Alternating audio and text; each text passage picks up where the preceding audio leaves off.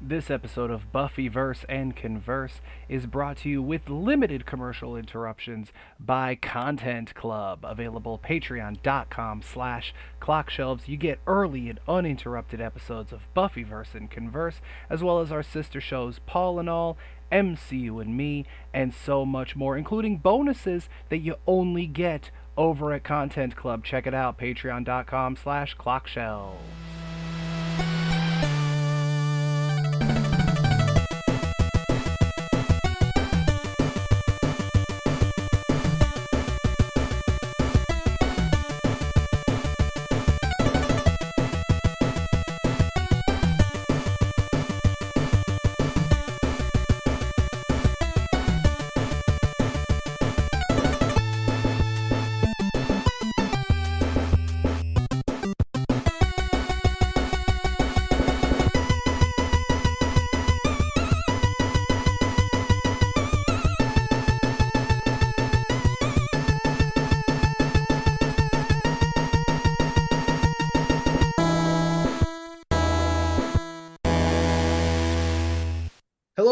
Welcome to another episode of Buffyverse and Converse. As always, I am Paul Casey, and I am absolutely thrilled to be joined by some of the re- uh, recurring folks that we've had on this show quite a bit.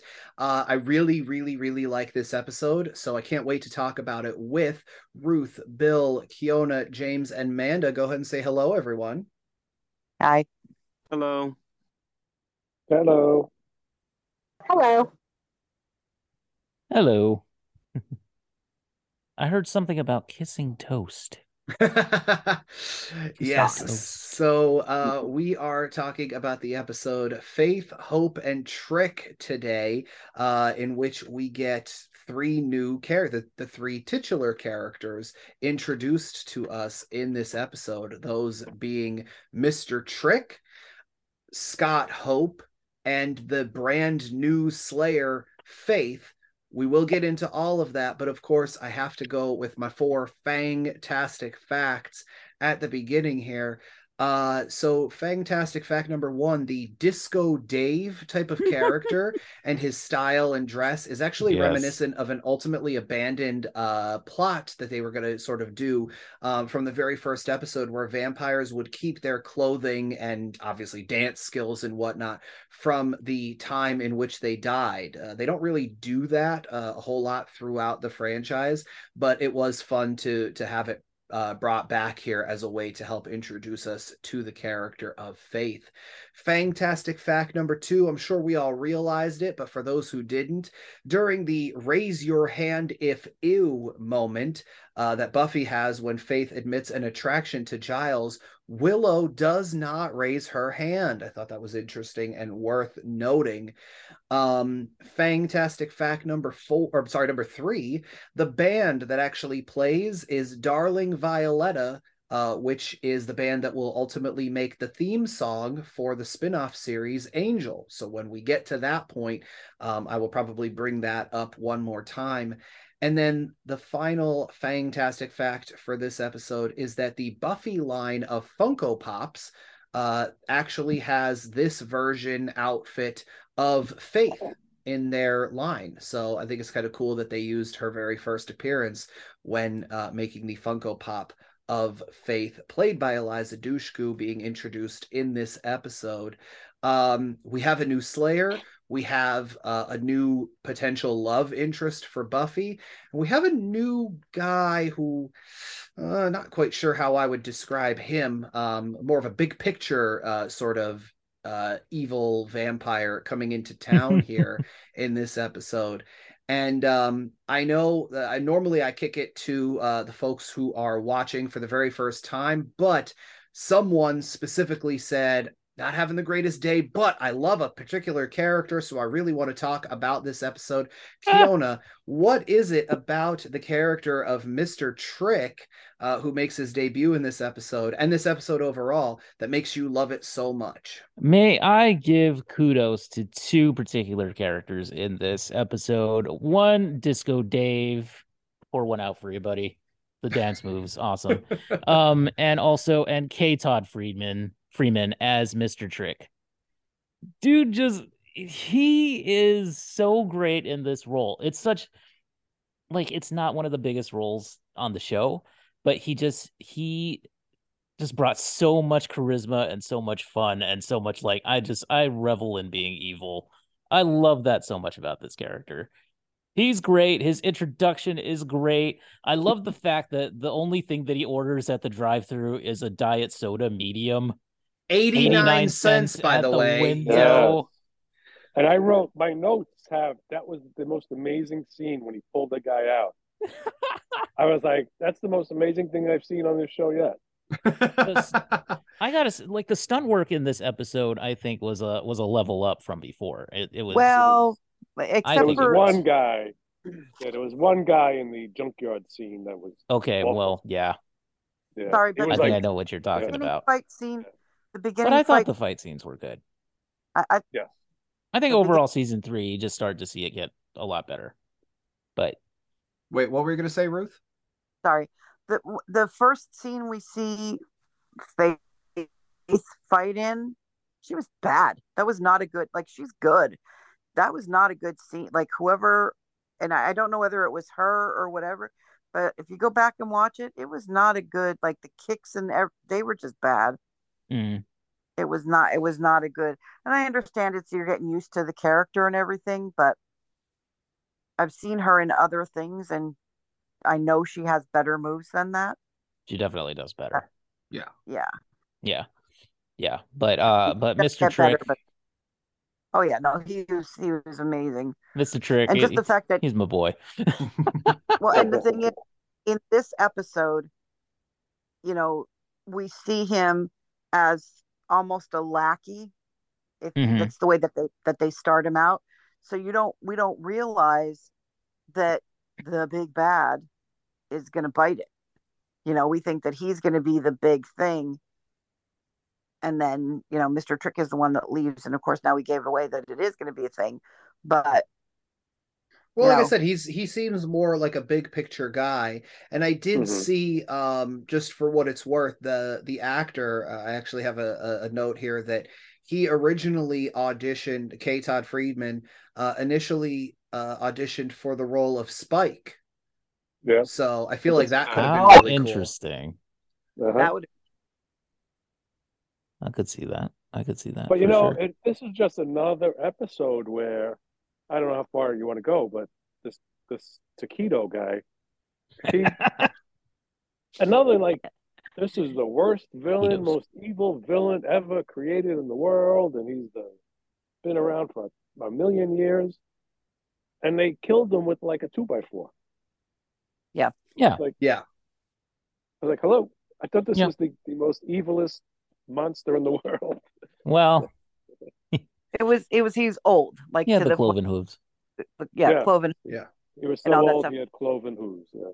yeah, But I it was- think I, I think that whole thing lends Like to horsey. kind of James's argument from the very beginning of the series, which is that unfortunately some of these, especially if like uh, Bill just said, they kind of build it up as like, oh my gosh, this is you know he's been around. Like the way that it's implied, and I'm not saying that they say it outright. Obviously, it's but it's the way that he's talked about he's kind of seen almost like a level of like the master from season one who was so old that he was always in you know vamp face and whatnot this particular uh character is so old that he's always you know uh or that he has the the cloven hooves and so um you know it's at least the master got like a whole season right? Spike and and drusilla got several episodes but yet this kakistos gets this episode. Yeah, Yeah, that, that was shocking. my question is if the master was so old and whatever why didn't he have cloven hooves well that's what i'm saying is who you know who's supposed to be older who's supposed to be like badder and whatever because i don't know if there's really an answer to that. I'd, I'd have to look in and see you know like do the do the maths and whatnot. But i think it's that same but just that concept of one of them always has vamp face one of them is you know that because he's so old one of them is so old that he has the cloven hooves. But it's one it took a whole Still sort of season what'd you say right? i'm sorry he still had sort of vamp face didn't he The, The Kakistos? yeah, the tan pants guy. Um, Um, Taquitos. Um, now I yeah. want taquitos. um, but he had his face was sort of vamp, other than the scar that that Faith gave him. Right. But I'm just saying, but I, I, I do Yeah. see what Bill is saying where it's like that at least should even if it was just a two part episode. You know what I mean? The first the first time, and I understand why, because it was the first time that it happened, but like our first time being introduced to the set like the second Slayer, if you will, uh in Kendra, it was a two part episode. And then this time, because and like the it was you know multiple villains in that one because it was the the order some some sort I can't remember the name of it, but it was like the order of Taraka or something. Order of Taraka, yeah. Yeah. Or and so you know what I mean, like the the order is there and they're trying to take her out, and obviously at first they think we're supposed to think that Kendra is part of that and whatnot. And so it's enough to warrant a two part episode. Whereas this time, the introduction of Faith and, you know, this once again, big, you know, what we think is supposed to be like the big bad villain. And he's so old and he's, you know, so terrifying and whatever. And then he's taken all they need is literally a bigger stake as he says. Like that's all he says. And then it's a big, it literally is a bigger stake that that takes him out. Styrofoam, and it was a styrofoam two by four too. So. Right. um, uh poor Oh, I'm so, barely I'm so cynical. Such a cynical watcher. I'm sorry. but um, But he was supposed to be so scary that he scared Faith, right? Well, she saw him just Whatever apparently just destroy her watcher, so right. yeah. But we also, I mean, at this point, you got to remember we it was a tell not show though. Well, yeah, but we, all of us, at this point, have the same amount of knowledge on faith. Now, I say we in this context, meaning me, Ruth, Keona, and Manda, have a lot more context because we know, you know, future things. But in this, we don't know, like, is because, like, Kendra, like, when we first met her, like, nothing scares her, you know, like, she has one shirt, you know what I mean? Like, she, like, all this stuff. But, Well, like, Faith Faith- at least has like enough to pack a suitcase when she's afraid. Granted, she gets afraid, which Kendra didn't really, but maybe it's a maybe it's a trade-off, clothing for fear. You know what I mean? Like that sounds like a good band name, clothing, Clothing for for fear. It's like, it's like bowling for soup. Ah. but Not according, not according to Xander. He was, So the hot topic. he was stuck on one. Not according to Xander at all, no. right. you're right. Change the theme. but that's the thing like even so okay going along with the with the xander concept let's uh, i'll move in that direction then. We once again see xander is attracted to slayers. You know he obviously has a thing for buffy. He had a, a flirtation with kendra because she was and she was like kind of taken as well because she had never really interacted with a boy before. And then now obviously the these stories uh from from and not just the stories but the person herself but the stories and whatnot from faith. And um little jealousy from cordelia. Um little i think uh i don't want to necessarily say attraction attraction but uh definitely a little uh something there from willow as well. Like willow's clearly like ooh like she's she's cool. She's badass. Like i like her sort of thing. So you know that's kind of interesting that like they're all kind of taken by except for cordelia of course uh, Well, and buffy that- but In my opinion, they're all attracted to the strong female character. Hi, friends. This is Ruth from Just Plain Crazy Face Art of Northeast Pennsylvania. We are now accepting bookings for birthday parties as well as festivals. We offer face painting, glitter tattoos, as well as henna body art. We also offer the option of adding games or crafts to your party as well. Please check out our party services page on our website, justplaincrazyfaceart.com. Our face painting is done with water based cosmetic products that are easily removed with soap and water. Let us use our 18 plus years in business to help you add color and fun to your event. We also have a large network of talented face art friends around the world, so even if we're not local to you, we probably know artists who are. Feel free to contact us to put you in touch with artists in your area. Xander has proven over and over again because it's the way he likes he likes Cordelia because she's strong and she puts him down and you know what I mean? And it's just one of the reasons that he wasn't attracted to Willow apparently because she doesn't have that strong persona. Right. You know, and so he was attracted to he was attracted like you said to Kendra and now now Faith because they all have that strong personality which realistically we all know Xander lacks. Right. So he's attracted to that which is opposite of him just on the topic of being introduced to a new Slayer and whatnot, uh, James, I'm curious uh, your thoughts. Uh, obviously, we you were on uh, when we talked about Kendra, um, and you know with the with the unfortunate uh, demise of Kendra in season two. Now we get not only so like we get a few things here, right? I said we get the introduction of of three new, arguably three new characters: the titular Faith, Hope, and Trick we get uh, Buffy is back in school.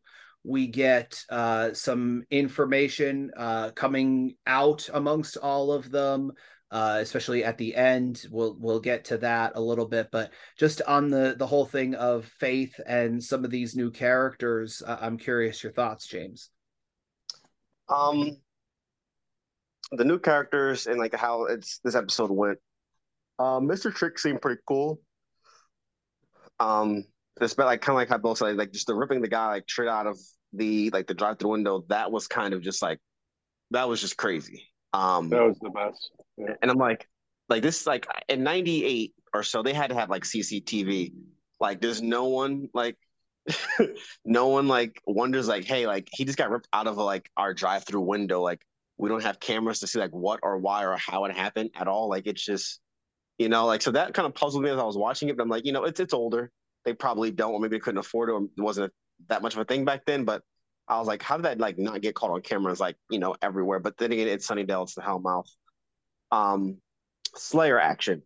Uh, the actress herself, I like her a lot. Uh, she played in, of course, like a lot of like late '90s, early 2000s movies, and she was like great. Um, of course, like probably most. I mean, I know she's throughout Buffy, but she, like for me, she was most uh like every time I see her, I think of like Bring It On. Bring It On.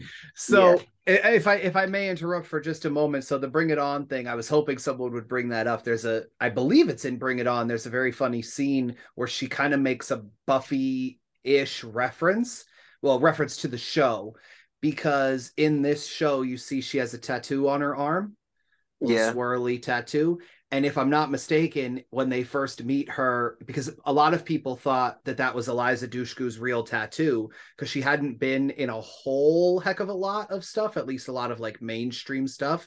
So by appearing in that movie, everybody was like, oh, but how is she going to be like a cheerleader when she has this tattoo and whatnot?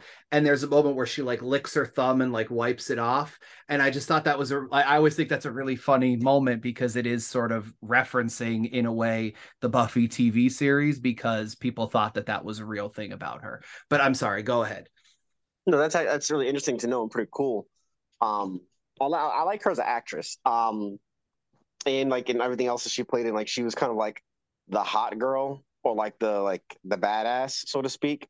So um when I when it came out that she was like the like the next Slayer, I was like, cool, like that's pretty awesome. Um Xander just annoyed me because I'm just like, you have Cordelia, like you guys are literally dating, um, and like you're like gawking over like this other girl, like as if your girlfriend. Like I can see if like you know, not not saying I condone this, but when she's like when Cordelia is not around, like if you're gawking over her, like okay, but Cordelia is like right next to you, and you're just like, so tell us more about the stories when you're naked. Like, like come on, dude, like have some kind of like decency, class, or respect for like your girl.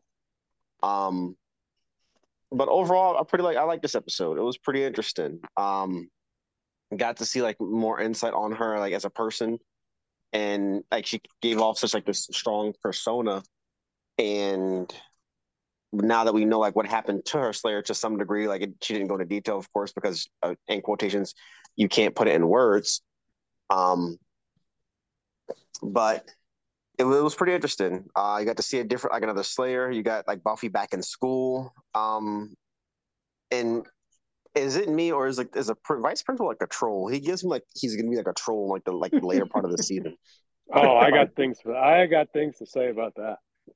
He looks like a troll to me, like and not just because like his height, but like uh, his facial features. Like I feel like they're gonna like make him a troll at like the end of this like season or something. Well, it's almost like he's a Ferengi, you know. Yep. Just look for those little to, pointy teeth. Almost. Hard to separate. But you know Yeah, what? I- I, mean, I'm, I'm Almost sorry. like that. I'm sorry to jump in here, James, but I No, am like- like my theory. I'm theorizing already that he's he's a monster, Yeah, right? like because because the mother said she goes, "We're gonna go see the beast." I was like, "Oh, thanks a lot for spoiling us," you know. So obvious, and it, he gives off like monster vibes. Like Yeah. he's going to like he either is going to be or like I mean because I, I like it was something was confirmed. Um, like the fact that like everything that was going down and like nothing kind of like phased him. And he's always just so like at like him and the mayor are like in cahoots all the time Mhm. of like yeah, um like oh it's like mayor's on line one or the mayor the mayor the mayor like yeah. So the mayor's like the mayor's gonna be like a master of some sorts, and he's gonna be Yeah, the, like- an underling. Yeah, I'm getting that feeling like there's something that the mayor like uh, the mayor has to know because all these deaths in your city and even Yeah. when um the driver uh, who was with um Mr. Uh, Tricks you know he was like all these deaths in this city and we can Mhm. fit like right on in like they're, they they get they have a, like no one reports this everything just gets Right. swept under the rug like the mayor has to be on something like there's and, And and the would- fact that yeah. Mhm. he's always like oh the mayor the mayor the mayor like some some like there of course Paul, Keona, Lisa, and Ruth are probably like oh, they're laughing at us right now. They're laughing they're at so are, like, here's I- so I'm not I'm not laughing. I'm I'm actually enjoying I've said it before, I'll say it again. I I like sitting back and, and you know listening to everyone else talk. I love hearing you two theorize.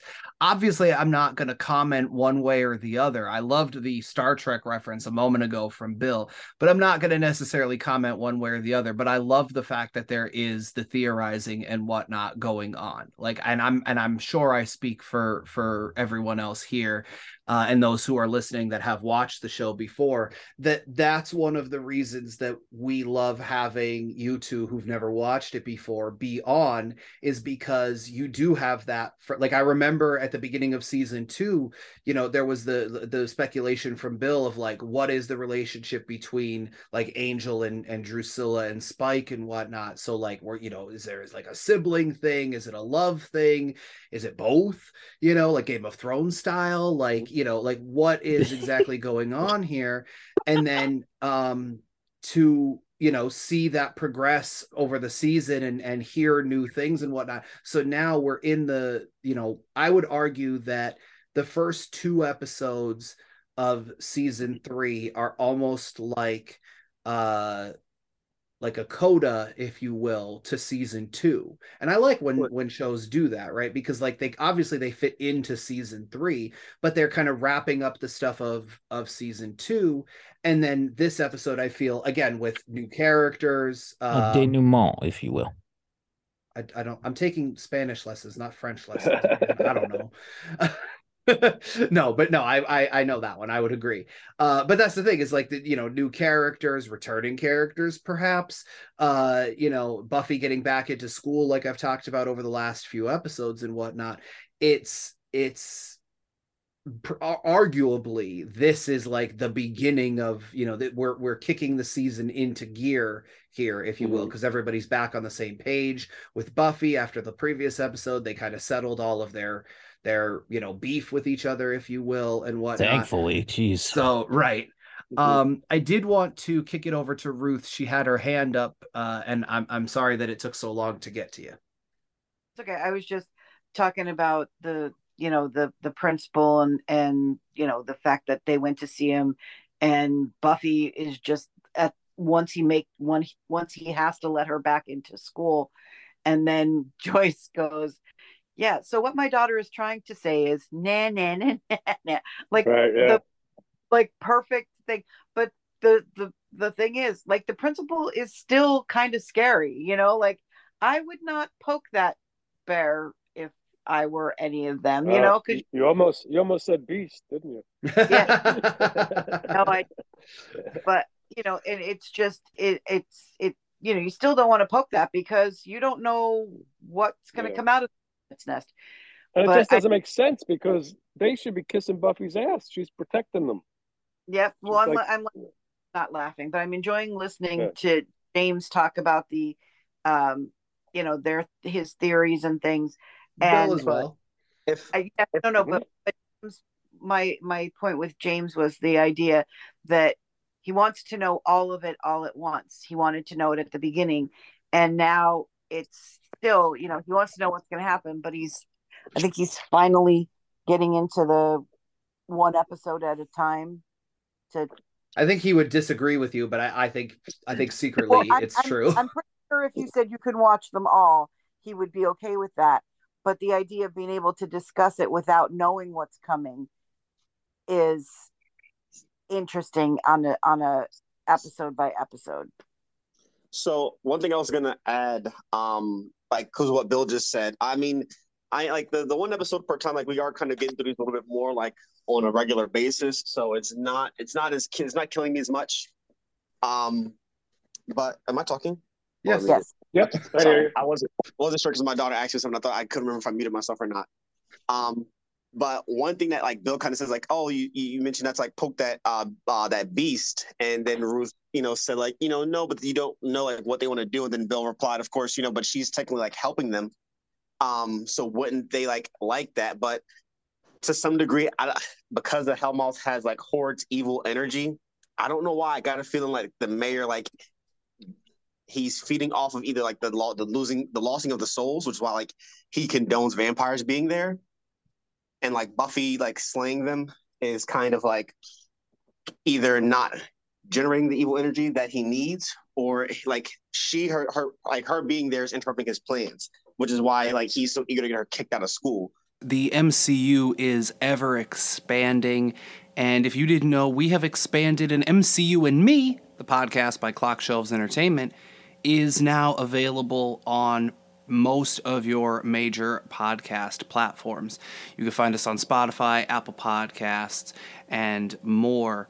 Uh, so if you aren't already following us, or maybe you have some friends who are getting back into the MCU, maybe doing a deep dive uh, into some of the then Netflix shows like Daredevil, Jessica Jones, things like that, or maybe even they're catching up on Agents of S.H.I.E.L.D., Agent Carter, or they're just going back and watching all of the movies. Uh, every single pocket of the MCU, of course, is uh, being covered on MCU and Me.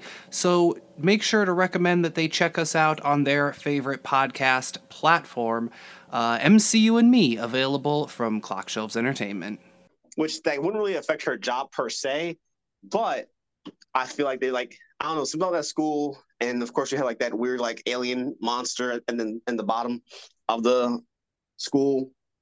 Um, but I I have a feeling the school's gonna tie into it, and the mayor and that vice principal troll, like they got some broom. they got some broom. Oh yeah. So I'll agree with your last sentence. I think there is something brewing. I'll, I'll give you that much. I think I think we can all Ruth, Oh, yeah. Keona, Amanda. I think we could all agree with that. Yeah, it's a brewing. well, Mhm. I mean, even just the fact of like the how many people there are and all the things that are happening. There's something we all know that. Oh yeah. It's, Yes, it's that's why. That's why. That's the part I'm going to agree with because we TV all know that to be true already. pretty already. boring if there wasn't something coming. So we're just Right. gonna. But uh, they yeah, they they gave a nod in season one, I think. The detectives kind of said something about the mayor and they, if they only knew what goes on in this town or something like that. So this was kind of like been uh, you know in place in season one. Yeah. Really quick, you know how like every town has like, you know, welcome to whatever and it has like a population? They must like have Sunnydale like automatic because of how many people die so frequently there. Yeah. So it's like if you old if from Mc, uh, from McDonald's, it, so many billion served, but it goes in reverse. Pretty much. so there actually there actually is a welcome to Sunnydale sign. It's what Spike drove over when he first showed up in the town um back in season 2. And then I think I could be wrong, but I think at one point in the future we do get a Sunnydale population sign and I think the number is pretty low. I don't I don't think It's it's, like reduced. three, but it's it's relatively it low. can't be yeah. high. Right. I mean, Mr. Trick even mentions it, you know. He mentions it in this episode where Mhm. says he did a he did a he did a study or something and he Well, yeah, Well, that I was that was think uh, but the you know pretty much it's the man to person population is is pretty you know impressive. Yeah. that was in the Fish Fish Boy. Uh, Willow says when they said about you know sports, he goes, "Well, we lead the league in you know school deaths or something like that." Right.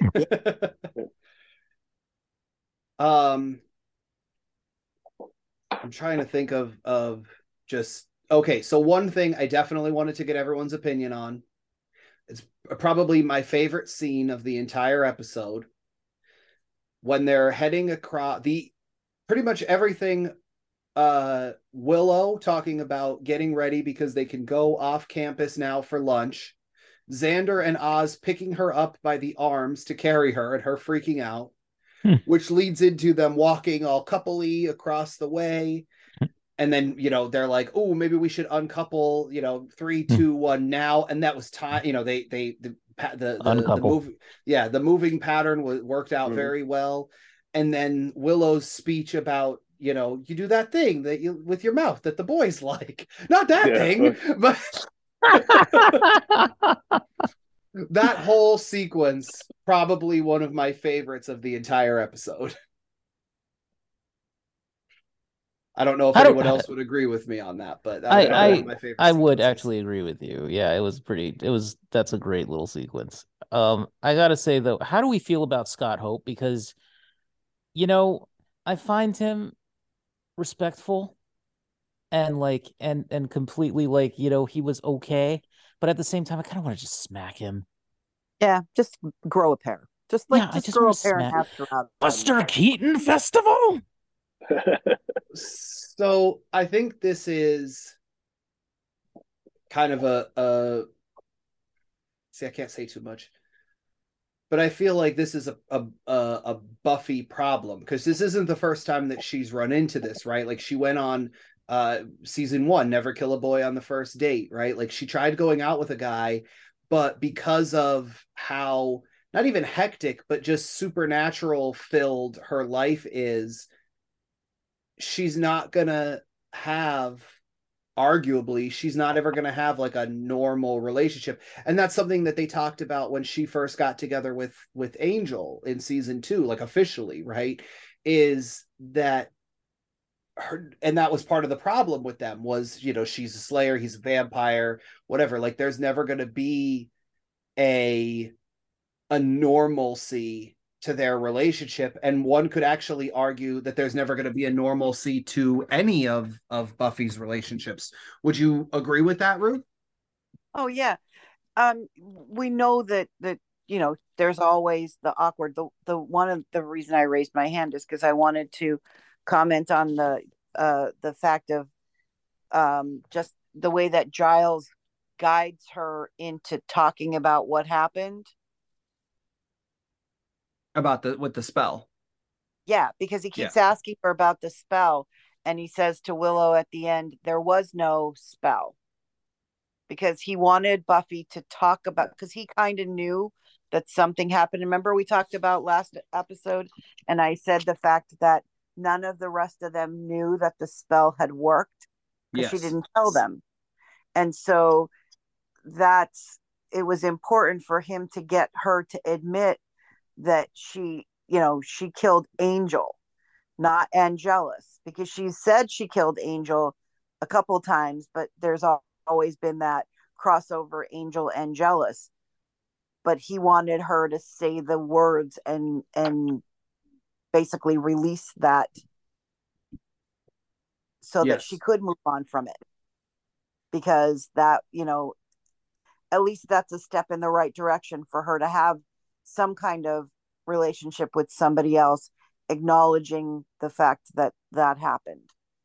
Going along with that um there is sort of a, a subplot i guess within a subplot if you will uh because that that's arguably like a subplot of the episode right is is him you know consistently asking her this and he's asking her you know like oh what way was was angel facing? And you know all that stuff. Again just to to slowly try to coax that out of her but we also find out um in those talks that willow is kind of dabbling in the magics a little she's bit here and practicing. there Yep. and um you know giles mentions at least once to her that like a lot of these things are are not to be messed with you know what i mean and like she starts saying like oh you do you take this and this and it creates something that i know nothing about you know and like i, I mean i don't think there's anyone here who doesn't love alyson hannigan and and her portrayal of really any character but definitely the the willow character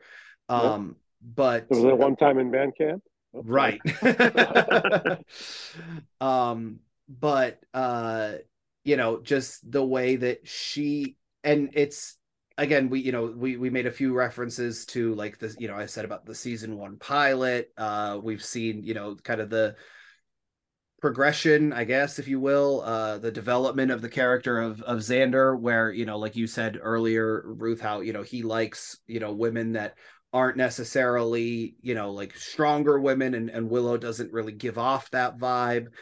But over the the last you know few episodes end of last season into the beginning of this season she's kind of developing that right? Because like she took over uh arguably not counting giles of course but we we talked about the fact that like she took over as you know like the leader of the of the scooby gang while uh while Right. buffy was away.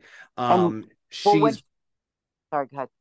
No, I was just gonna say, but like she's practicing, you know, with with magic and whatnot, and even just as much as you know, realizing that Buffy needs, you know, maybe doesn't want to see them all being so coupley and and whatever. You know what I mean? Like even that is is something as simple as, you know, or yeah, uh, something as simple as as that is kind of her taking charge, if you will. And I'm not saying Yeah. anything like that with Get regards to xander more- But she's just a little more astute than she was right.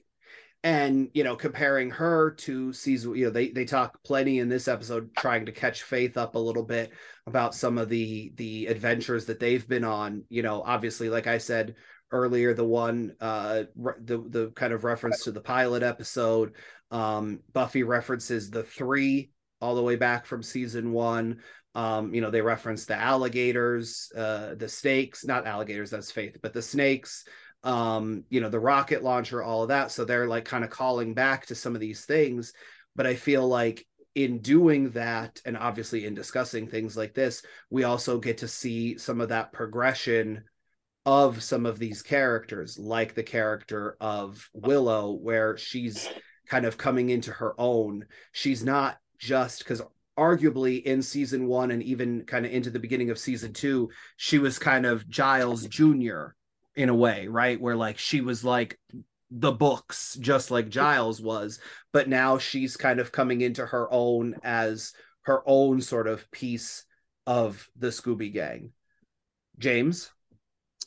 Uh, so like, I know this is like it was. This is typically done with like older like television shows, but I think what would have been like a really nice touch, and it could have been like budget or like various reasons, but I feel like they should have thrown in like little um like flashbacks of like the previous like I guess quote unquote like stories that they were like telling like you know the rocket launcher like just do like a little flashback of like her sitting up on like the kiosk or like you know every time they told the story like a little like a, s- a Actually- slight if you watched the credits, there was a picture of her with the rocket launcher and a couple of the things in the credits, like at the beginning, you know, where they show the flashes. Some Mhm. of that was there. And I'll argue actually the, the that they- opposite. I'm sorry. I'll argue actually the opposite, James, because I would argue that um, a lot of shows have done that sort of thing in the past and they get criticized i mean everybody else correct me if i'm wrong but i feel like shows get criticized heavily for that because then it almost becomes clip show. And nobody i want to say nobody but most people don't really like a clip show episode. I understand in the context of these few brief scenes where it's being talked about but i feel like you know almost any time that there's a a clip show unless it's something where like the show community did it where they're like oh it's a clip show but it's from stuff that you've never seen of them before you know what i mean? This is this would that would basically just be sort of rehashing. And for most people they see a clip show as like a lazy way of doing stuff to just yeah just that's that's like a filler episode because then it's, it's, it's like a bottle episode where they don't want to spend money to create a new episode or to create sets or anything. They just shoot it all in one spot. It's the yeah, same thing. It's, it's all of us just sitting around talking about. Remember the time we did this, and then they look up as if they're they're thinking about it in their mind's eye, and then it just cuts to a clip back of the other thing. I'm not saying that it would have been a full on clip like that, but I feel like that would have actually been something that an older show would do because they used to do that a lot to save money. But I feel like that would have been criticized very heavily. I have a I have a question so we're talking about um, Willow coming into her own and everything else. The the scene in the hospital, and I don't remember because you know I'm old. Um, when Willow was in the hospital and Xander was talking to her and he tells her she can't leave because he loves her. What ha- what happened that she was in the hospital? Um, if I may, uh, that's when Drusilla broke in and um what she was attempting to spell. Drusilla broke in. They uh they got I think they got Giles because they thought that Giles would be the key to like uh summoning the demon. But the like vampire quote unquote army uh kind of like kicked everyone's butt and Willow got like really badly knocked Okay. out, right? Okay, that was what I was going for. Xander told Willow he loved her right after she badassed her way through this into that spell as she was being a strong, forceful female doing the spell, telling them where to go, where to stand, what to do, blah, blah, blah. That's when he said he loved her. Yeah, I mean, I, I feel like I, I I definitely see where you're coming from, but I feel like in this in that particular scene, I feel like his love, like I, I feel like his natural attraction, like just natural, like raw Xander, is like he like he likes that strong like female role, like the Buffy, the I forget the new uh, Kendra, um, and then Faith, and then Cordelia. But I feel like the inner him, like as he was portraying that love for her, and like as everything he was saying, he's like, you know, the person who like I want to just like come home, like run home to, and like you know, tell my day was or talk about it. Like I feel like the the more sensitive, like emotional side of him that like he we don't get to see because he's usually like so like much of a tool bag. I feel like that inner him is who like really likes, you know, uh, Willow. But like But- the natural him is he's but the but that part of him has always been around Willow and never saw her. She was always invisible to him. She she's always been that person and he's always been that. But the time that he realized that he loved her was after she was the strong female. yeah. I would I would actually I would agree with that. Yeah. You know what I'm saying? Like he's she's always been the sweet, gentle, sensitive, whatever, and he's always been when he's not being the tool bag, he is the you know sensitive, whatever, and he never even saw her. He never saw how much she cared for him or anything else. But when she did her, that was realistically one of her very first spells and the first time that she comes into her own with her magic When I was a kid, I wanted to learn to play the guitar so badly. Hi, my name is Ryan Kratz, and while I may not be your voice of choice, I am a voice. I just wrote a song, and I would appreciate it if you checked it out. It's called Joke. It's live on uh, Spotify, YouTube, Apple, Android, laptop, Walkmans, Discmans, iPods, anywhere where you listen to music, pretty much. I should have rehearsed this.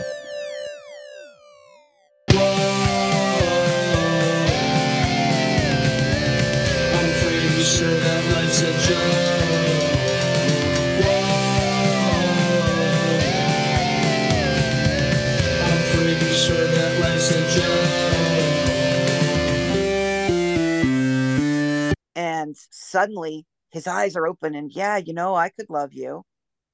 Can I see just going with the Xander as a is a tool bag uh, theme here? Can I take a moment and and reference the fact that we got two slut shames in this episode? One of them was by Xander, I think the other was by Cordelia, but we got two slut shames in this episode.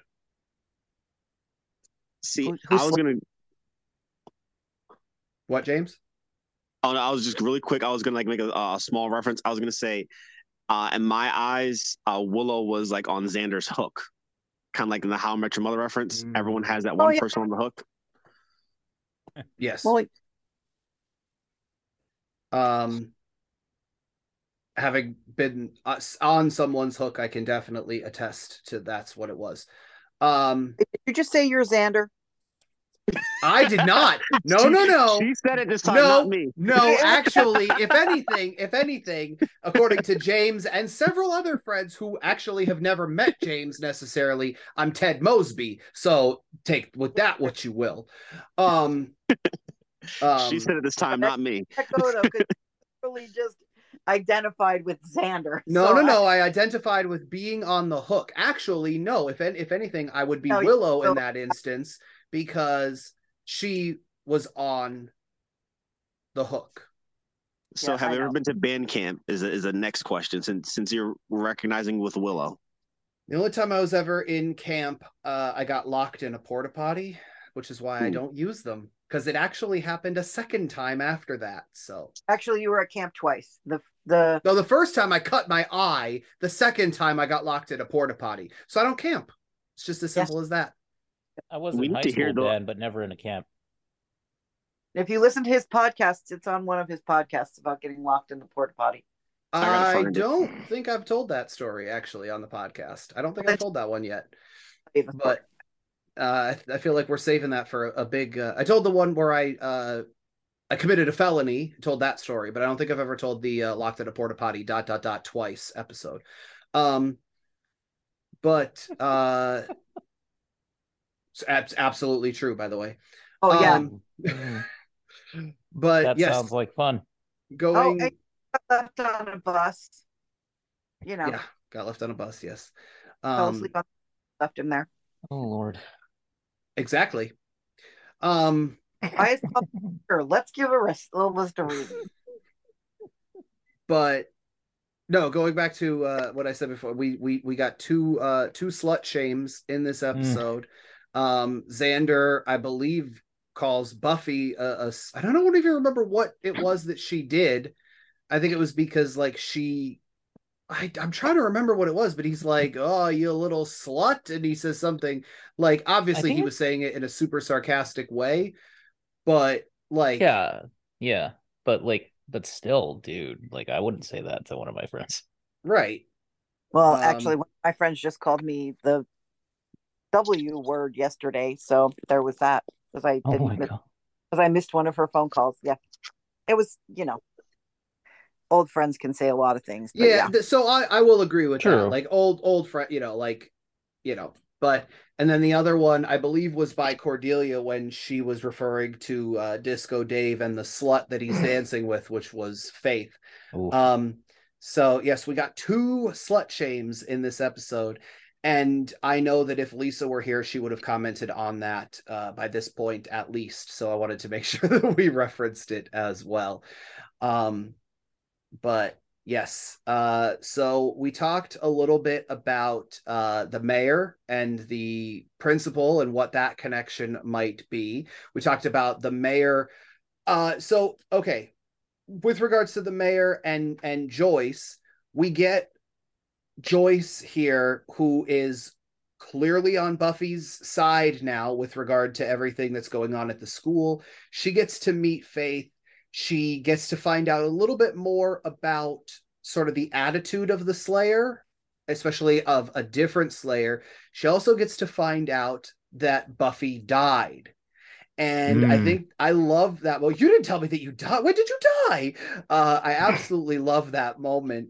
Um, but I do like the fact that we got a little bit more uh, with them, and it's nice to see. And again, it's over the, the la- these last few episodes, especially the end of season two into uh, season three here, where Joyce is clearly accepting it, and she's, you know, it's no longer if we remember at the beginning, again, going all the way back to season one, um, it's you know she pulls up uh, uh, to to the school to drop Buffy off, and she's like, "It's not going to be like the last one, right? Like we have to stay here. We have a life here now, and you know all these things." And because she's very hesitant, right? And she's she's trying to do that thing. We've talked about it multiple times before. I'm not going to necessarily go into the whole thing, but like she's trying to be like strict mom and then not so strict mom because she's trying to find what the balance is but that's because Buffy was was hiding this thing from her, and rightfully so, right? Like we've talked about that many times as well. But now, just about everything is out in the open, especially with the you know uh, the fact that Buffy died and all that sort of stuff.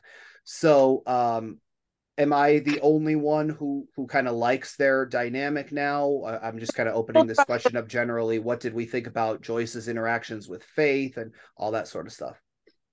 Um, well, yeah, she, did, she marched in the Slayer Day parade. Was it Slayer Day parade or something? yeah. She also tries to. She also tries to get her to give the duties over to to Faith. Well, could you just let her do it and not you? And technically, she's right. Like Buffy is an anomaly. Buffy shouldn't actually exist. So, on a technicality, it should be Faith. Right? I guess. I mean, I like Faith's actress more, so I root that Faith should definitely take over the series. I'd watch it.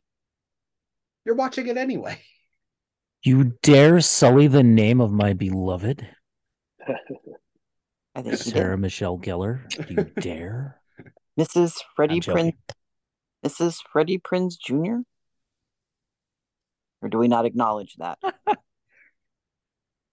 he's a good guy, by all accounts. Yeah, he's all right.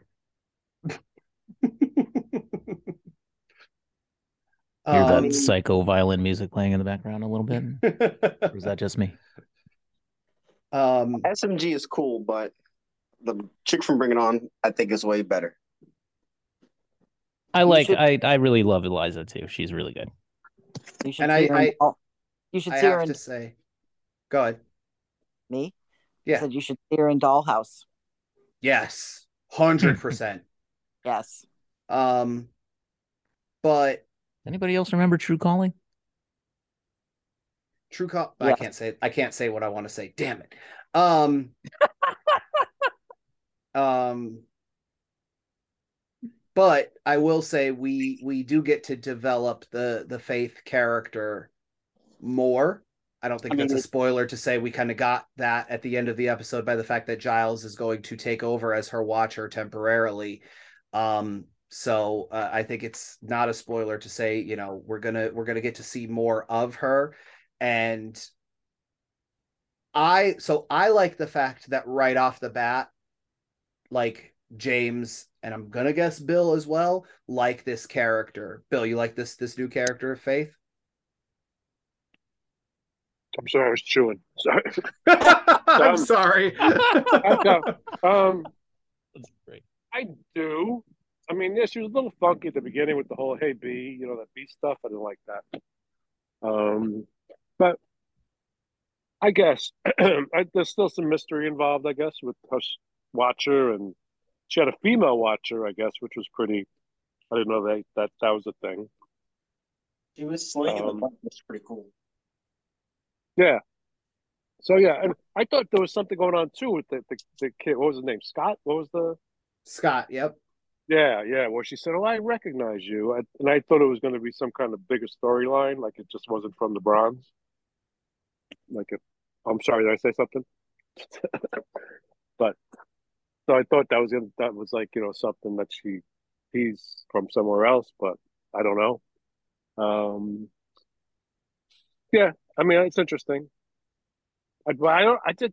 That's the whole thing with the Slayers confusing me because, like, what happens to the place that she left? Like, who's covering? Was it DC? Like, Well, so it it kind of it's kind of a tricky thing, right? Because I I don't remember I don't know if that's been established, so I can't say that. Um but you got to remember like when Buffy first got called, she was in LA. So she wasn't necessarily in the Hellmouth. She moved to the Hellmouth. However that ha- whether that was like, you know, the Watchers Council purposely doing that or uh, you know, some sort of fate or whatever because we could get it i'll get into that in just a moment. But you know what i mean? Like they're like somehow some way but the same thing with kendra right? Like kendra as quote unquote the slayer because again we're counting if if we're going to say buffy is as i said before an anomaly she shouldn't technically exist as the slayer. So kendra was the slayer. She didn't choose to stay in the hellmouth right? She went back to whatever generic island accent that was from like she was supposed to be from. So um she wasn't necessarily like staying at the hellmouth. So it's not that the slayer necessarily has to be like the defender of or at the hellmouth per se.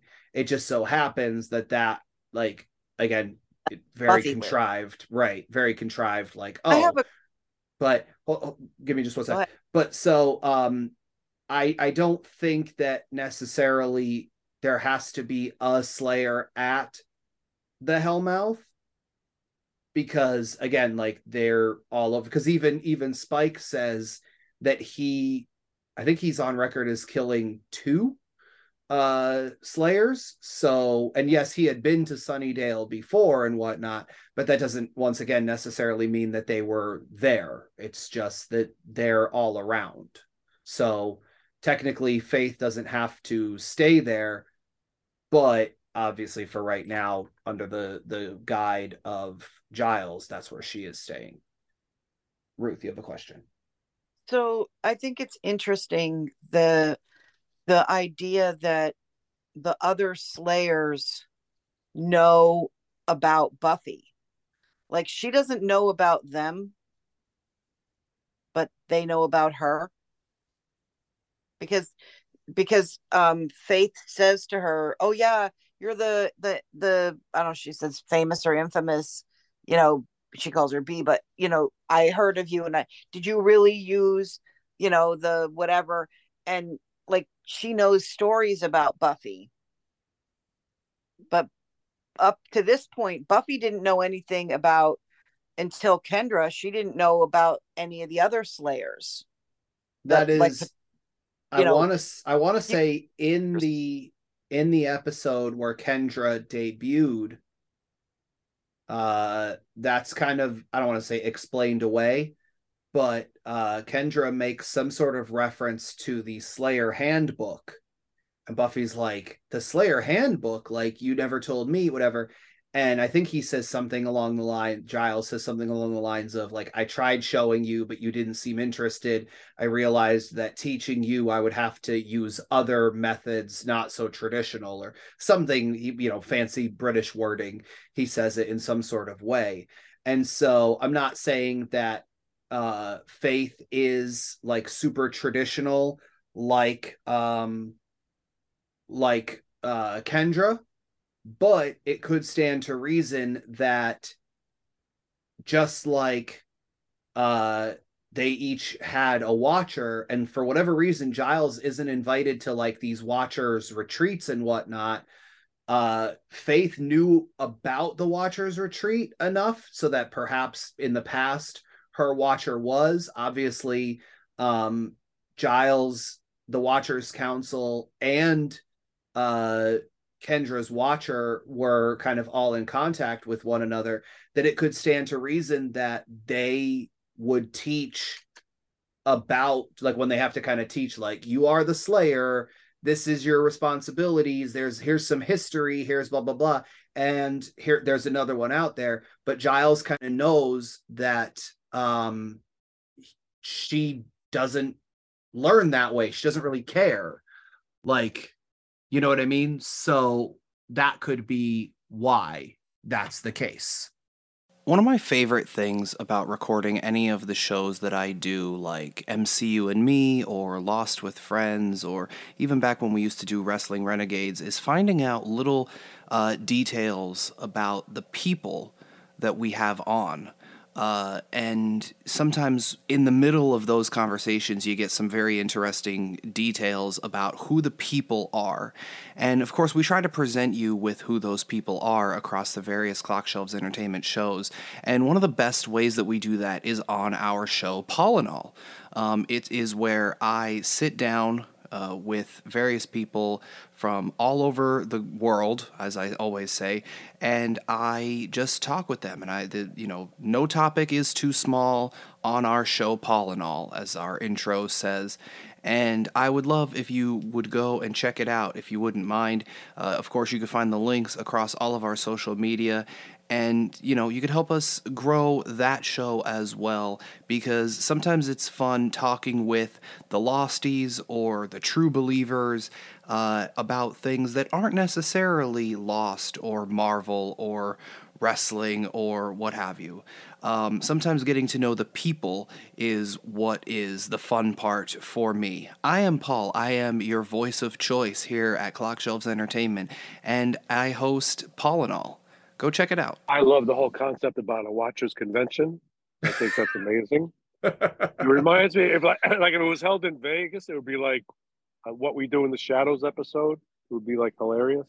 So I don't know if you guys watch that show. I No. feel like you've told me about it, but I have not watched. Oh my it yet. god, it's like it's like I the, watched it's that like show, the Office. What's that? I watch it. Oh my god, it's like the Office Love with what we do in the shadows. Love Yeah, it. it's the Office with vampires. If you like the Office, Yeah. you'll love this show.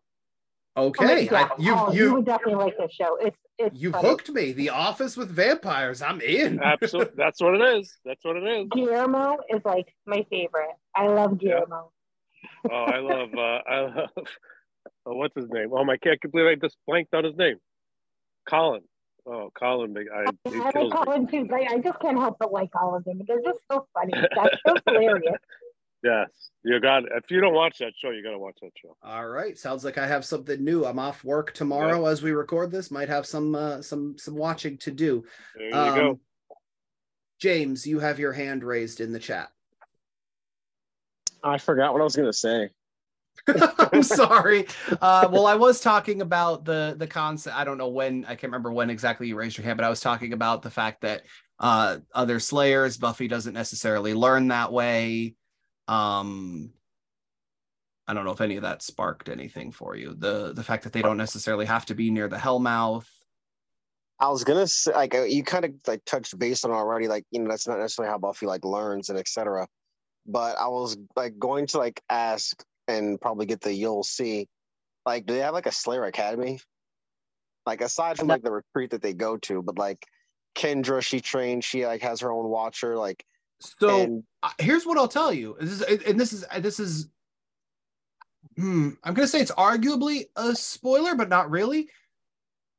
There are, and we'll cover some of them one day. There were towards the end of of Buffy and the end of Angel. There were obviously, you know, it's a money making thing. You want to, you know, you want to do like you keep making the money even if the show finishes, right? Like, so you you do spin-offs. That was proposed as a as a potential spin-off show was like a Slayer Academy type show. But at this point, there really isn't anything like that because there's only one there's there's only one slayer there's you know the people who may eventually be the next slayer Right. but you you we don't know who that's going to be so they have people who watch them and they become the slayer then they begin to be trained but not they're not supposed to be trained prior to that i think Right. Which is, but then, but again, then Kendra was trained pretty much her yeah. whole life.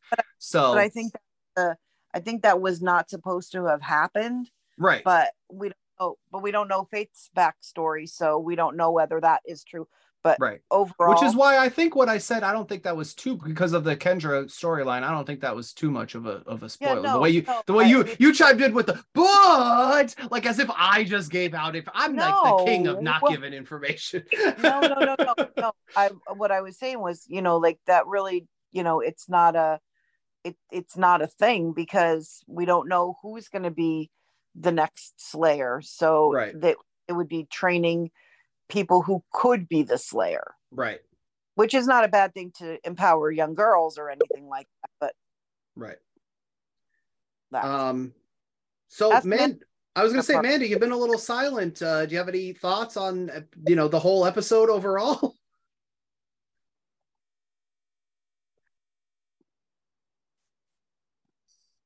Not really. I, I do like this one because I like Faith, like in the mix.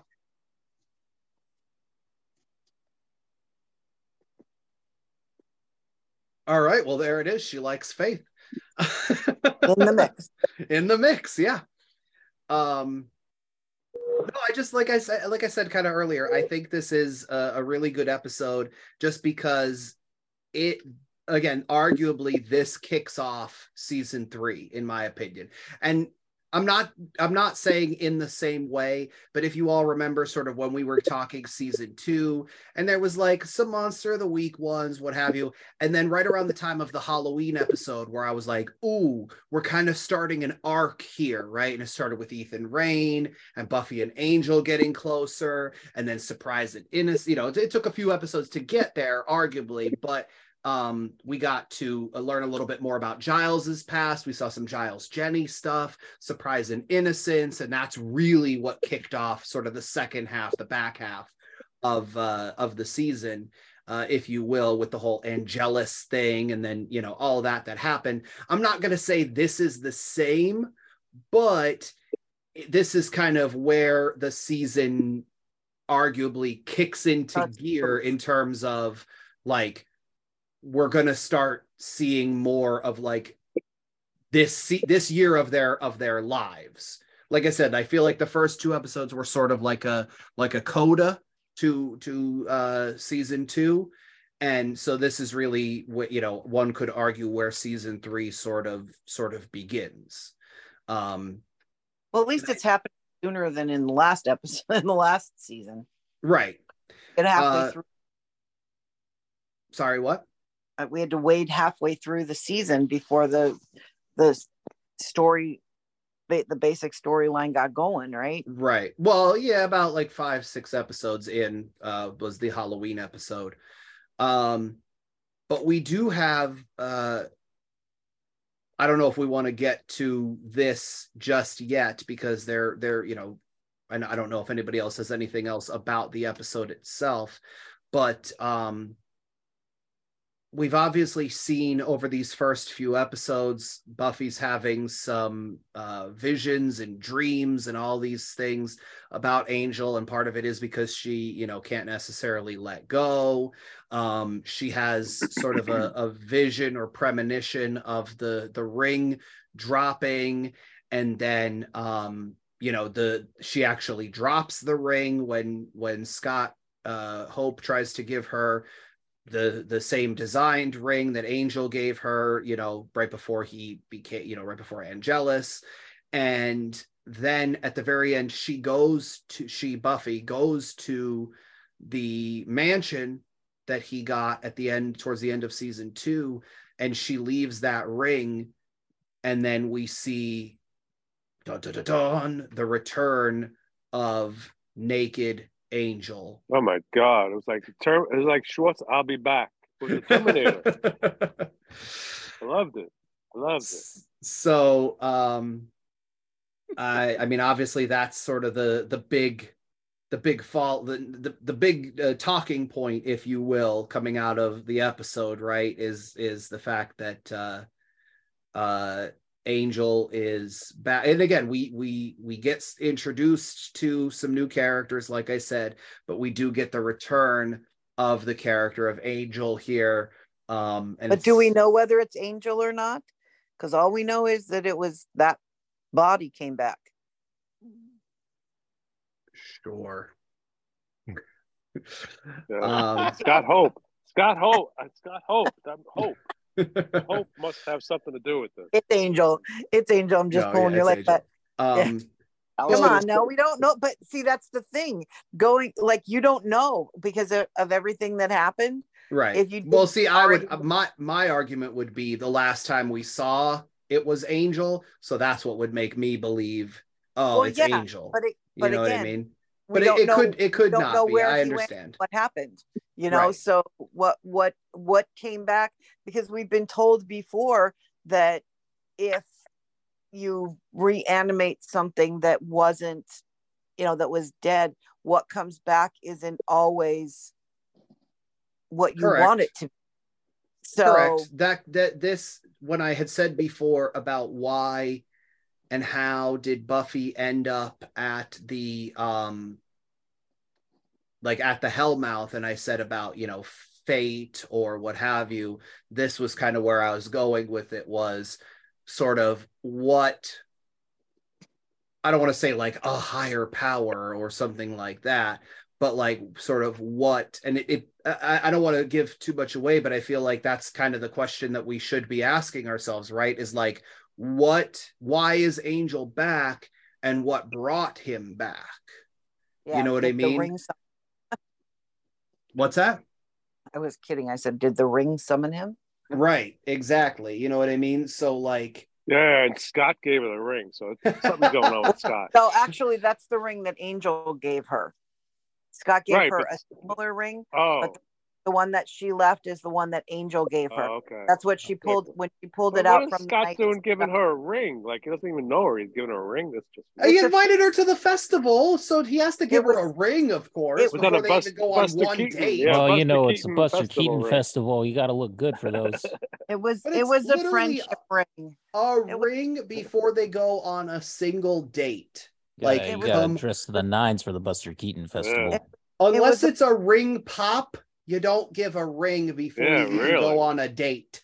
I bizarre. it was a, it was a friendship Stop telling ring. them my moves, Paul. I'm not gonna lie, I did that once. That's the only reason I said it. Hey, I dated a guy who gave me a diamond and sapphire ring after knowing each other for five days. So there's that. Wow. The Marvel Cinematic Universe is ever expanding, but with Clock Shelves Entertainment's MCU and me, we are going through all of the different pockets of the Marvel Cinematic Universe, starting all the way at the very beginning with Iron Man. That's right, we go through the films, we're going through the TV series, we're going through the then Netflix series, and so much more. We are currently in phase three of the Marvel Cinematic Universe over at MCU and Me, featuring myself and a plethora of people, some familiar voices, some brand new voices, over at MCU and Me. Check out the Marvel Cinematic Universe Rewatch podcast from Clock Shelves Entertainment. well, here's the thing. I know that that wasn't my father because technically speaking, my father never proposed marriage, and yet it happened. So Well, no, I that know was- that it wasn't him. That was no, no. The diamond and sapphire ring was a friendship ring. Mm-hmm. It was. I'm I'm sure. I got, I got a, I got a regular diamond from that guy, but that was like years later. James, give your hand. No, I was just going back to like the angel thing. I was like, I knew it was him because his shoulders were raised high again. Well, you know, if you hit the ground, what would your shoulders look like from wh- however high he plopped down there? You know that. Oh, took a little gravity, to, like knock him back into place. that had to hurt. Like, oop. You know. Shoulder adjustment. Yeah, but yeah, but naked like that, you know, plop on the ground, that could have been uncomfortable.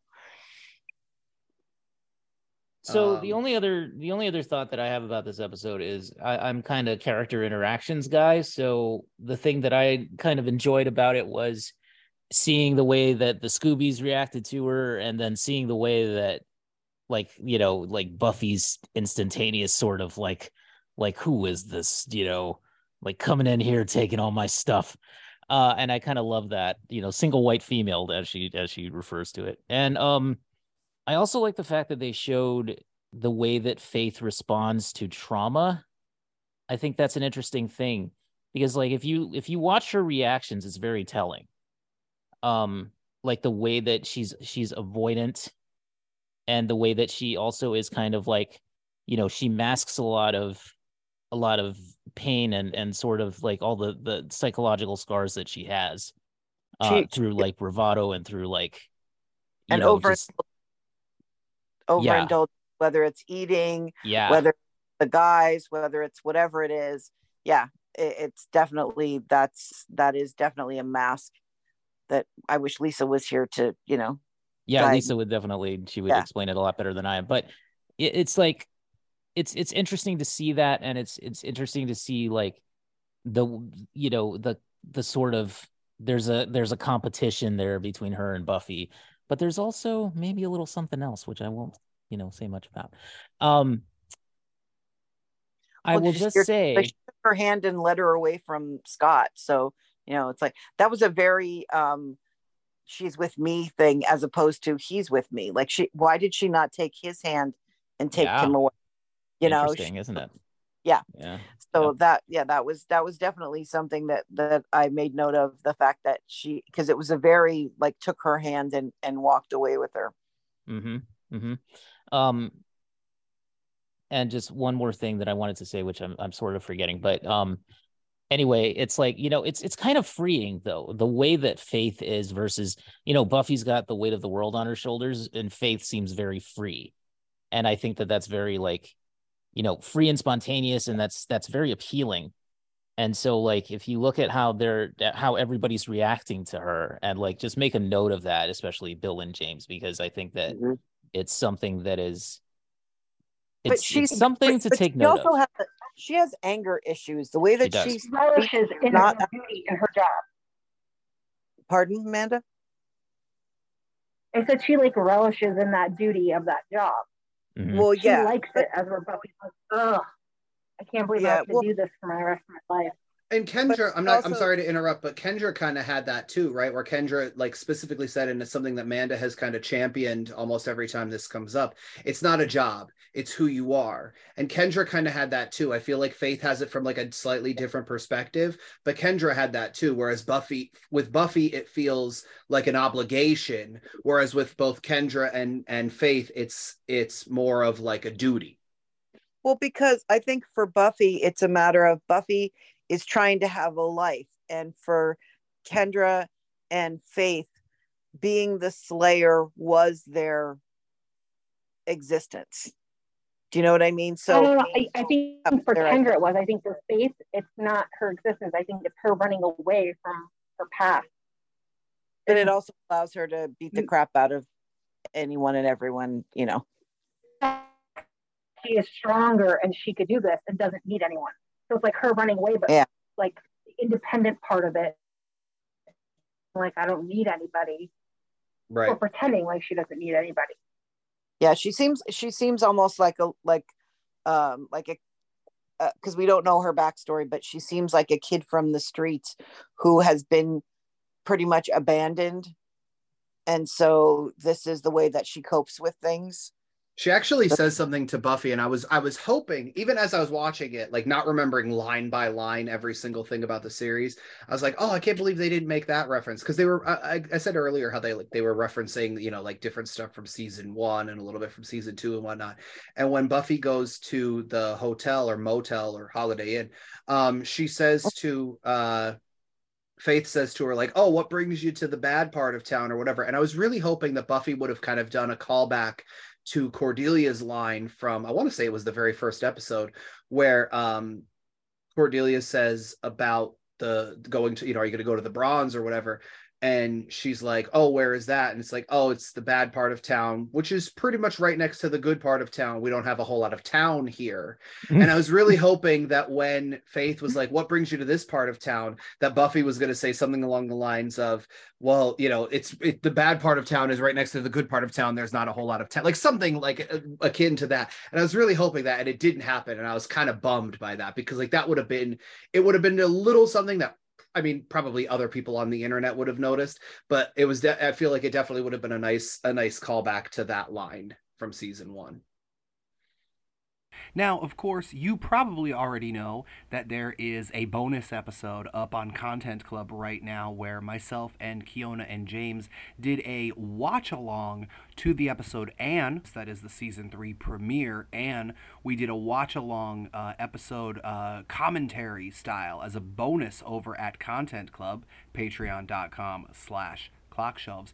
But Buffy in Los Angeles not really the weirdest thing because before Buffy and Joyce moved to Sunnydale, that's where they lived was Los Angeles. How do we know this? Well, she talked about it in the very first season multiple times and the movie took place there, but of course we know the movie isn't quite canon. What is pretty much, however, is the Origin comic book series. It's a 3-issue uh, series, which we actually discussed once again as bonus episodes over at content club patreon.com slash clockshelves it's myself and a few of the folks that you hear in this episode and other episodes talking about uh, the origin and how Buffy learned she was the Slayer and her first fight against a vampire and all that sort of stuff. Uh, we talk about it in depth as we read. We even do some voices, the Origin comic. So, those are some bonus episodes to uh, once again entice you, uh, in addition to the Anne uh, commentary, watch along episode, and much, much more available early, uninterrupted, and again, some stuff as bonus Content Club exclusives. So go ahead and check that out if you want to hear the origin of the Buffy Summers character. Before Willow, before Xander, before Giles, even before Angel, there was Buffy. Check it out in The Origin, available at Content Club. That's patreon.com slash clockshelves. Definitely agree. Yeah. I think that would have been great. I think it's Um, interesting when all is said and done and the, the differences and the arguments and the lack of the way they care for each other and what it, well not that they care for each other but that Buffy doesn't particularly like Faith. At the end of it she pretty much says, you know, her little sister, which I think is really Mm. funny. Yes. Well, because And- yeah, she's like, because now, and especially with the fact that she has to stay there, right? Yeah. And they like they go after each other, and it's kind of interesting, right? Because it's it's kind of like the what is it, Rocky three? Is it Rocky three? Rocky two? I think it's Rocky three. The you know, let's see which one of us really is tougher, sort of thing. Because Mhm. like, if we're gonna go with this concept that Faith seems like she's from the streets and whatnot, she was probably you know very scrappy early on you know Yeah. scooby reference um no not really but But we don't um, like but no but she was probably very scrappy early on whereas buffy clearly wasn't. Like she right? She talked about that. We saw that in like the flashbacks uh and and i believe she talked about it in uh one of the, you know a previous episode um that when she first started she she didn't really do well but she's had the slayer powers longer than faith has she's like had the calling if you will the true calling one might say. Um that's for you Keona. Um that you know what i mean? Like she's kind of had that longer than than faith has. So um it would be kind of i think it would be kind of interesting which if they were to kind of fight one on one which would be like who would come out on top who would be the winner? The answer is all of us watching by the way. Um but you know who You're true. You're right. You're absolutely i know i'm right You're absolutely right. I, But but no- no, but by the way, one of Xander's better lines, um, uh, this this episode was when uh, Cordelia says that says that what is your thing with with Slayers, Xander? Should I just dress up as one of them and take a stake and hold it to your heart or something, or hold it to your throat, Throat, throat. something like that? Yeah, and he just goes like, "Oh, please don't let that be sarcasm." Yeah. What a what a what a what a lout. tool bag i believe was the word we used What a before. um And But no, so like it is kind of interesting because now with Faith staying there, and obviously we're gonna you know go over this uh, in episode you know subsequent episodes, but um you know what is that relationship gonna be like Mhm. between because like by the end of this right like like Buffy's like okay you know I get it you you went through some stuff but kind of you're here now and like you said Ruth you know the whole like little sister sort of thing and Mhm. it's gonna kind i don't want to say it's gonna kind of be like that but it is is gonna kind of be like that because now sh- buffy has to take faith sort of under her wing and you know giles is going to be the the temp you know her the, both of their watchers temporarily uh faith's watcher and so it is going to kind of be like that where it's you know these the two slayers you know learning together if you will This should be fun. I'm looking forward to it.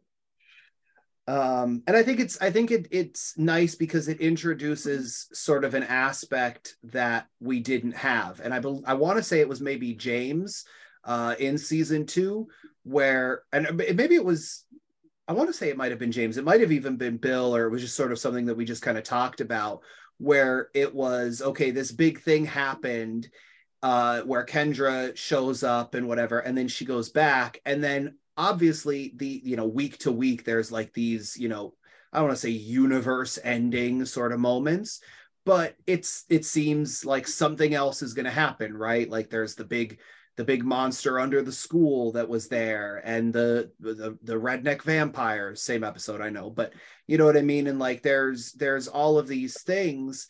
And why didn't kendra show back up? And as I said, you know, maybe she was dealing with her own stuff on whatever generic island accent she comes from.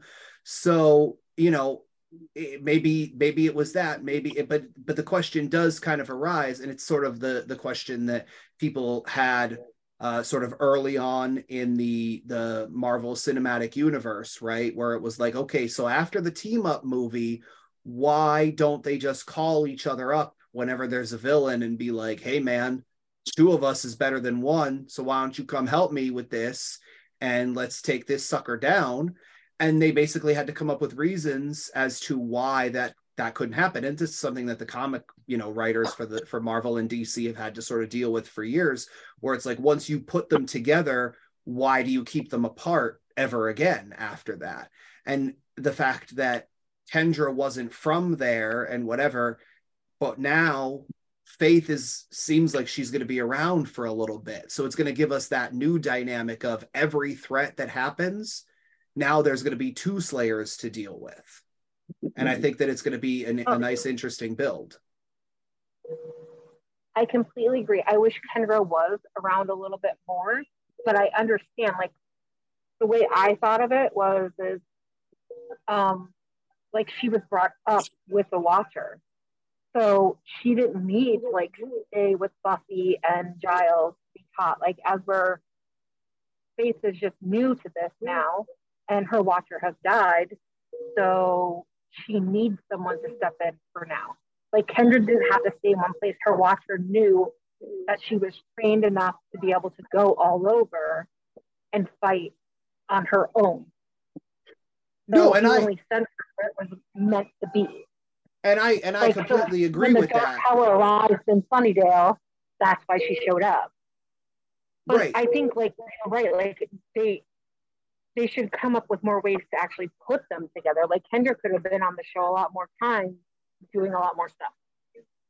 and that's what I was going to say was it from from that perspective of like okay if Buffy like going along sort of with with uh Bill's thing right of like where is everything else so like even let let's let's just play with that right so Buffy monitors protects whatever the Hellmouth but like I said there are other things going on in the world. So like if Buffy is sort of stationed here for lack of a better phrase then it does make sense that like somebody like Kendra and uh, we've we've seen before where there's like other you know uh rogue demon hunters if you will um you know they go and and they're doing their own thing going out there and whatever but there's there's also now another slayer. So kendra could like you just said man to sort of go all around the world because she was brought up with that and and what have you but they can't necessarily the watchers people can't necessarily send faith out to do that right? Because like she's not trained.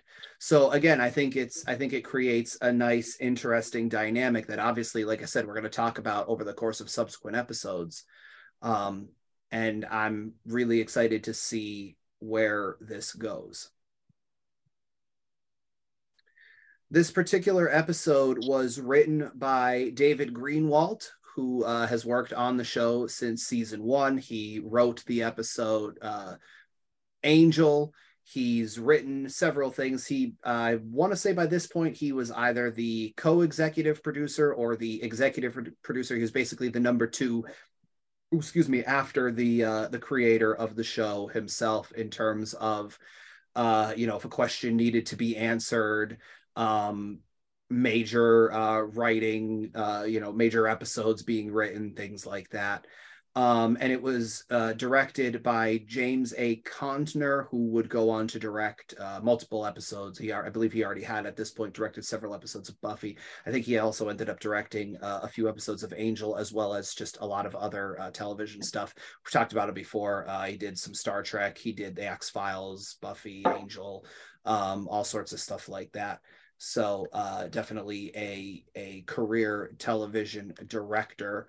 Um, I I really really uh, enjoy this episode. I enjoy what this is setting up, and uh, like I said, I'm really excited to see where this goes. I'm also excited to to see how not only we all uh, you know sort of react to it, but based off of the um, the speculation happening with our first time viewers earlier in the episode, I'm really excited uh, how uh, Bill and James are are going to react to what happens uh, I'm, later I'm in the really, season.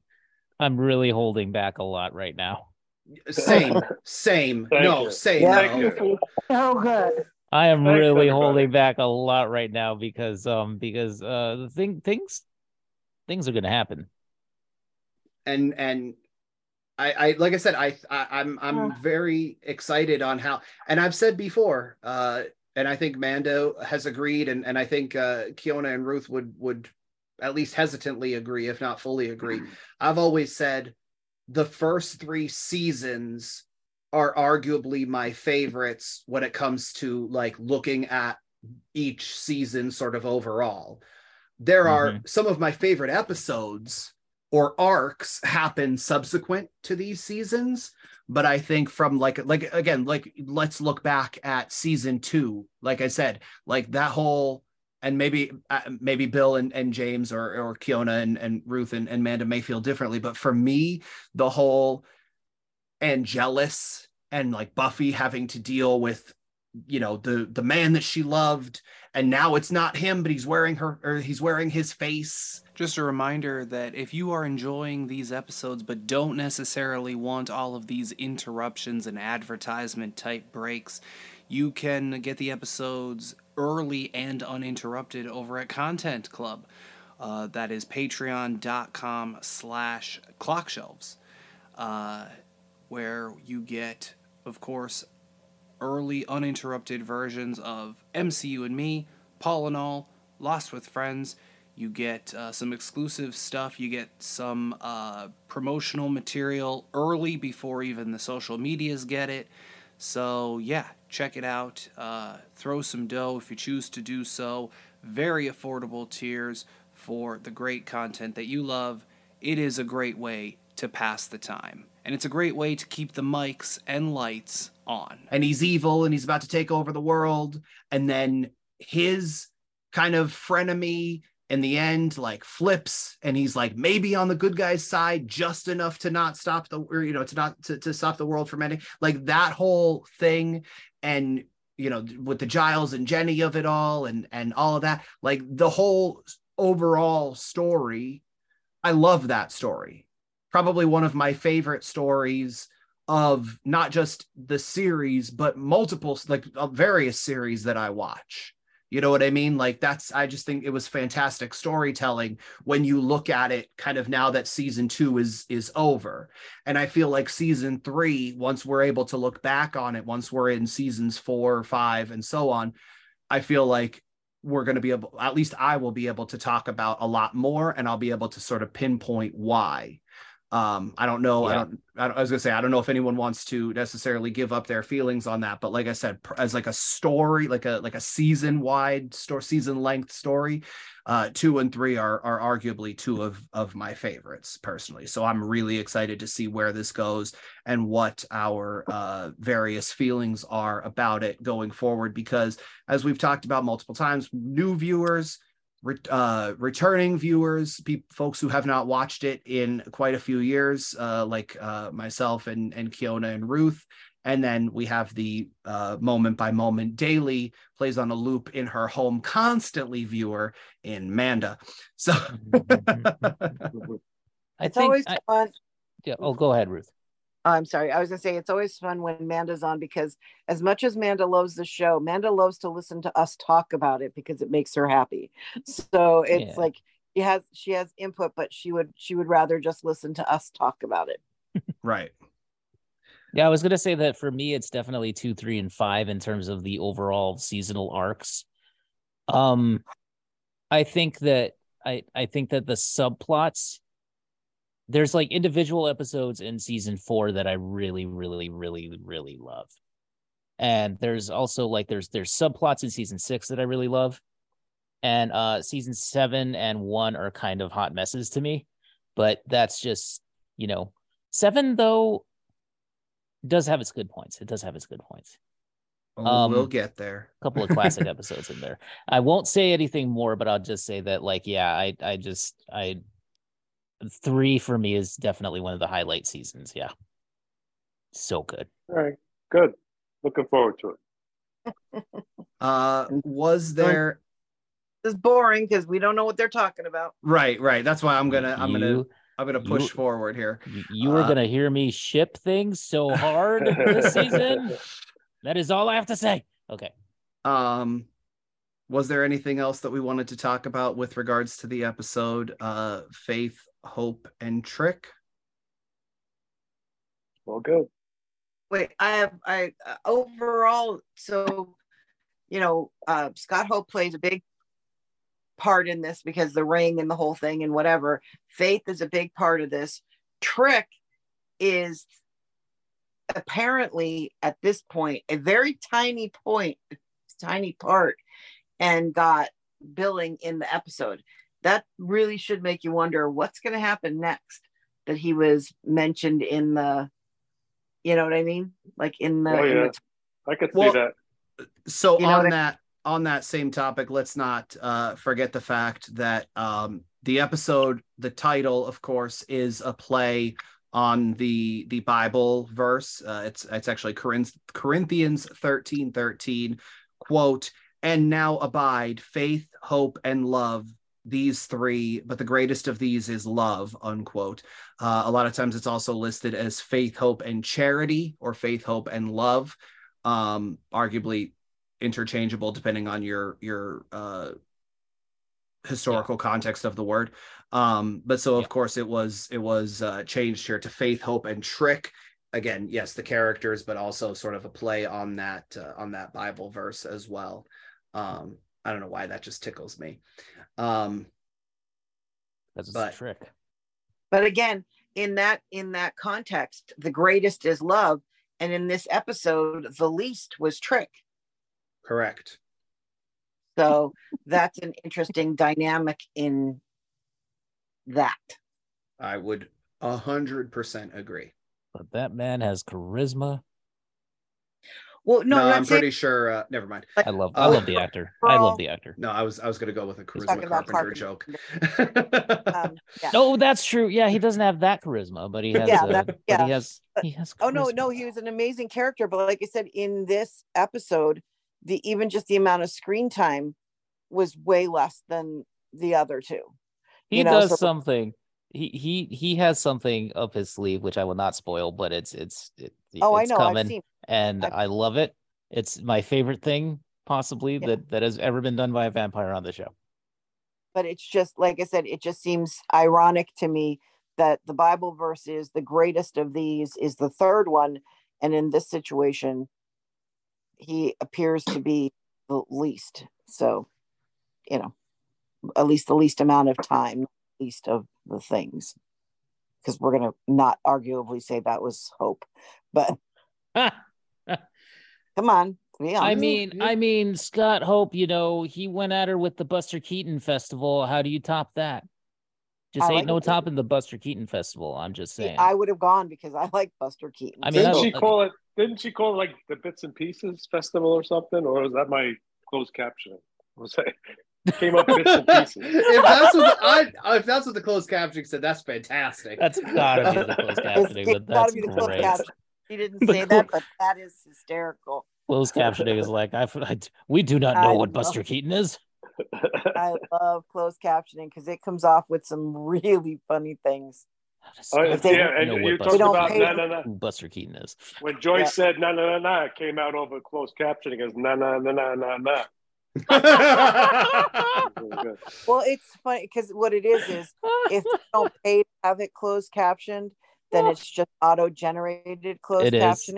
Captioning. Yeah. and that's that's where the problem because i know like i Mhm. know some youtubers who pay to have theirs accurately closed closed captioned because they have family members who have hearing loss but if not then you're just getting whatever the computer Is- thinks you said Yeah. And if you think The that's algorithm. Mm. you should you should try and watch balloon tutorials with closed captioning Oh I watched- God. i watched some spanish language ones and it closed captions them in english and oh, oh, my no. that is hysterical Oh my goodness. That is not what they said. Yeah, I can only imagine it's that. it's really funny. Even just it, face painting isn't as bad, but balloon twisting is really funny when the, when you get when you watch it and it it tries to to translate. Like, oh my no, just no. Oh no. Yeah. Oh no, child. Yes, that is so not what they were saying. I don't even speak Spanish, but I know it wasn't that. Oh my gosh. So now you're all gonna watch balloon tutorials in Spanish, aren't you? Mm-hmm, mm-hmm. Joyce telling Buffy, Jo- Joyce telling Faith that Buffy can be so negative sometimes. I literally, when I when I rewatched this and I saw that, I heard that line, I was like, I was like, ew, Joyce, because you know what, that has been said to me and about me. But that's That not I am thing. too negative. That's a trigger for me. Yeah, and that's not a thing that as a parent you should say to someone that your child just brought home for the very first time as a friend. You know, like that just Yeah. doesn't that doesn't seem uh, like a thing. Like I tease Paul among I, his I just thought that was but funny. yeah, no. but yeah, I mean, it was funny because I was like, oh, oh, Joyce, Joyce, I love you, but Joyce, Oh mom. Yep. but yeah. Anyway, good episode, I think. I think, but far better than the previous episode for me personally, because at least we're all back to the relative normalcy. But uh yeah, it was it was good. And Mr. Trick, MVP. Also Disco Dave. Those moves, man. Never change. That was hilarious. And also Eliza Dushku. I mean, you know, yeah, I mean I kind of like I don't know, I kind of downplayed my my my appreciation of Faith, but honestly, Faith is a I think she's a really great character. And I think that uh you'll see that more and more as the season progresses. I completely agree. Um, I don't know about you guys. I don't necessarily have anything else um, to say about this episode. Did we have anything else that we didn't necessarily cover? I think that's it. All right. Well, if we don't have anything else uh, in no particular order, uh, James, Bill, Keona, Ruth, Manda, let them know where they can find you all all across the internet. You can find me on Facebook and Instagram, Jamerson Taylor, and Twitch, BLKBAST29. Yeah, I'm just on Facebook as Bill Kava. Uh, Instagram, I have Bagels and Places, which is a fun site. Go check it out. I'm Ruth Casey um, on Facebook and just plain crazy on Facebook as well. You just started your Instagram. Yeah, I have my Instagram, but I really don't have anything on there. But I'm just underline, was it just crazy Ruth? Just underscore crazy underscore Ruth. Yes. Hmm. Nice. Uh, you can find me on Twitter at neoplasmic24. That's N E O P L A S M I C 24. Uh, you can also find me on renegadepopculture.com, where we have a lot of podcasts about uh, movies and video games and comics and TV shows and everything. So check us out on there. I'm on Facebook.